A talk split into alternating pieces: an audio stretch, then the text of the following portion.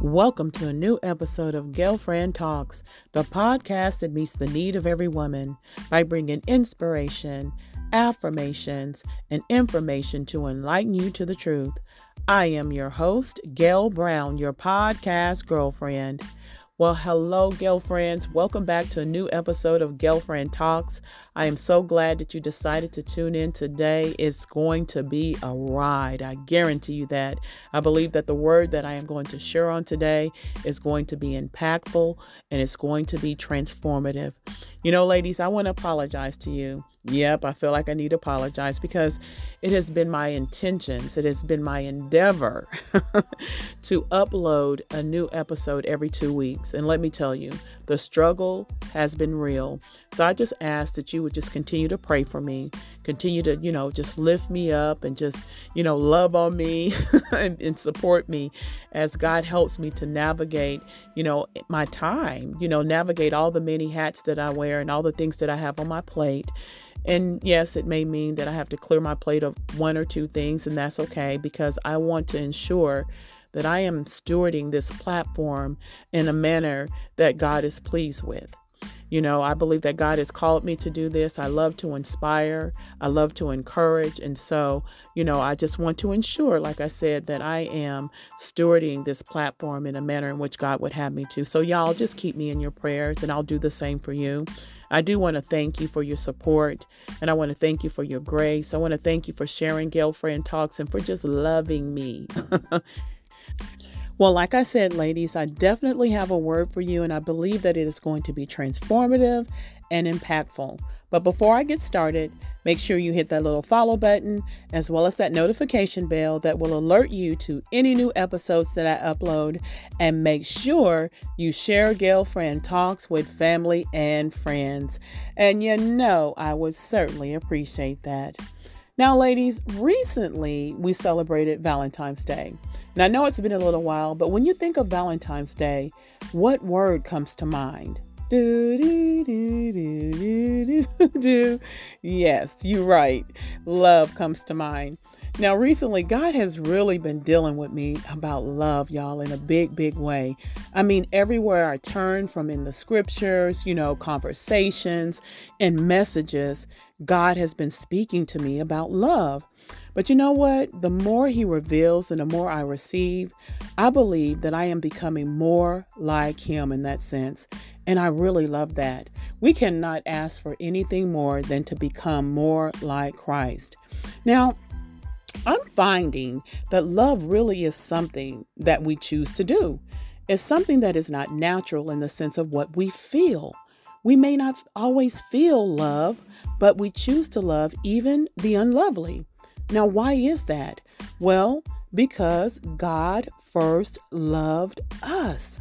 And if He can love me and all of my stuff and my shortcomings, I can definitely choose to love those who I may disagree with, who may disagree with me, and who may have hurt me or mistreat me in some way. Now, I'm not saying that we give people permission to walk all over us. That's not what I'm saying. Because sometimes you gotta love people from a distance, and that's okay. However, the problem is when we wait to feel a certain way to determine we love someone. I am convinced that love, in my opinion, is supernatural. Now, the Bible says that God is love, which means when we choose to love against all odds, we are not only representing God and His love, we are walking in the Spirit that lives on the inside of us. Now, love is definitely something that can't be explained or understood by the world's standards. The world, loves based on feelings and emotions, which is contrary to the Word of God. We don't always feel love for those God has called us to love, which is one of the reasons why I believe that love is supernatural. Supernatural love tells you to love your enemies and pray for those who persecute you, forgive those who trespass against you. It's not that you feel love in these scenarios, but because we love God and we want to please Him, we choose to walk in love even when it hurts and even when we don't feel like it. It is by the power of the Holy Spirit that empowers us to love beyond what is natural to what is supernatural. Let me explain or give you an example of what I mean. Now, I recently ran across the story of a marriage counselor who had advised a woman who had grown weary with her husband and was leaning towards divorce. Now, her husband was taking her for granted and being unattentive, and the marriage counselor suggested that she behave contrary to how she felt. Instead, behave as if she really loved her husband. He said to compliment her husband, acknowledge the things that he did, tell him how much he meant to her, and be kind, compassionate, considerate, generous when possible. Then, after she has completely convinced her husband of her love, then reconsider the ideal of divorce. So, contrary to how the wife felt, she did all the things the counselor suggested. And the more the wife expressed her love for her husband, the more she started to actually fall back in love with him again. And in return, he began, being more attentive and loving her back in the same ways. And guess what, y'all? 2 months later, the ideal of divorce was totally off the table. Praise God. You know what this story says to me is that when we choose to love God's way, He will make a way in the areas, in our life that we thought were beyond repair, and not only that, the results of the love of God that you share with others can lead to changing them and you. Now, Galatians 5:16 and 17 says it best. So I, Paul, says, I live by the Spirit, and you will not, he says that to live by the Spirit, and you will not gratify the desires of the sinful nature. For the sinful nature desires what is contrary to the Spirit, and the Spirit what is contrary to the sinful nature. They are in conflict with each other, so that you do not do what you want. The Messenger puts it this way, though. These two, meaning the flesh and the spirit, ways of life are antithetical, so that you cannot live at times one way and at times another way according to how you feel on any given day. Why don't you choose to be led by the Spirit?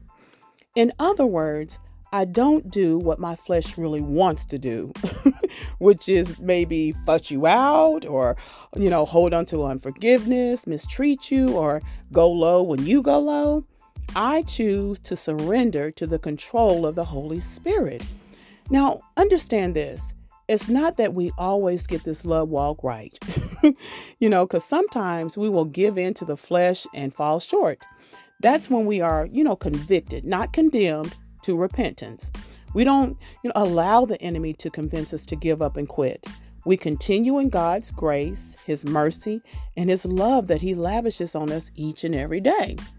Now, living a life rooted and established in God's love begins when we receive His love. Now, interestingly enough, though, not everybody finds it easy to wholeheartedly to receive God's love. It can be difficult for various reasons. Now, today, I am going to address those reasons. Now, for those who have, had difficulty embracing that God loves you, today is the day that you are going to be set free to receive His love wholly and completely in Jesus' name. In addition, I believe those who need healing from wounds they have suffered in their past, accepting God's love is going to bring healing and restoration. It's important that we learn to embrace God's love in its entirety, because when we do, it makes space for us to love, ourselves and others. Now, first, I know we've heard God's love expressed as unconditional or as agape love, but I want you to truly grasp the magnitude of this. God loves you so much, far, far more than any human could ever love you. And when I say His love is unconditional, I'm saying His love has no limits. You can't go anywhere where His love isn't with you. You can't do anything good, bad, or indifferent that will minimize or maximize His love for you. You don't have to work for His love, do good deeds for His love, and no sin, no mistake. And I mean nothing. Nothing stops God's love. He loves you personally, passionately, powerfully, perfectly, and abundantly.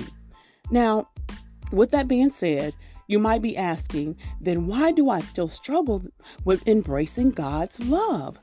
Well, one reason may be that God is not physically present. Now, he's omnipresent, but he is not visible to the human eye or tangible is what I mean. You know, I recently received a revelation about this. God may be invisible, but he makes himself known. He makes himself known in his creation, the sun, the moon, the stars.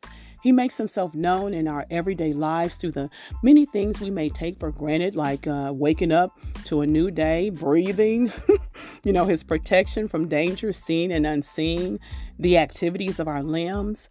He makes himself known in the miracles that he performs every day. He makes himself known by the power of the Holy Spirit that lives on the inside of each and every one of us. And it is the Holy Spirit, his Holy Spirit, that will give you the capacity to receive God's love totally and completely. So even though you can't visibly see God, you can know God in the ways he makes himself known to you personally. Now, another reason why some may struggle with receiving God's love is confusing his love with human love. Now, this is a big one. Now, because we live in a broken world with broken people, human love can be distorted, perverted, fickle, and even with good intentions can leave someone broken. So then we experience the pain of love by those we love, right? Now, it's important that we distinguish God's love from human love. We must remember that the love from imperfect people is no comparison with the love of God. Now, God's love is perfect. Human love is not. Human love can be, conditional, and God's love is unconditional, without conditions, y'all. Now, another reason why God's love can be difficult for some to receive is because of the lack of understanding of what God means for love to be and to look like. Now, again, we must remember that the ideal of love is based upon the experiences we have with people, both good and bad. We must also understand, again, that we live in a broken world. Now, the world's view of love is based on emotions. Now, this ideal of love is inconsistent with the Word of God. The world sees love as whatever it feels like at the moment, right? And that view is incomplete and fickle. These humanistic feelings will morph love into what, it wants it to be based on human wisdom, human misunderstanding of God's love, and worldly standards. Now, in understanding God's love, we, have to recognize that sometimes love will not always look how we expect it to. I say this because sometimes we will suffer things in this life and question, if God loves me so much, then why this? Why that? You know what? I want you to think about this. Christ was beaten, crucified, and nailed to the cross, right? Now, to the world, this doesn't make sense. But to the believer, we can come to the understanding that love was the driving force by which God gave his only son, and his only son laid down his life.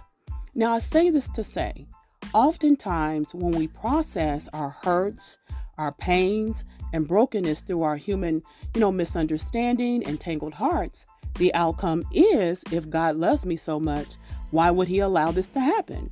When we can process things through the filter of the absolute assurance of God's love, the outcome is, God loves me so much, therefore, I have to trust why he is allowing this to happen.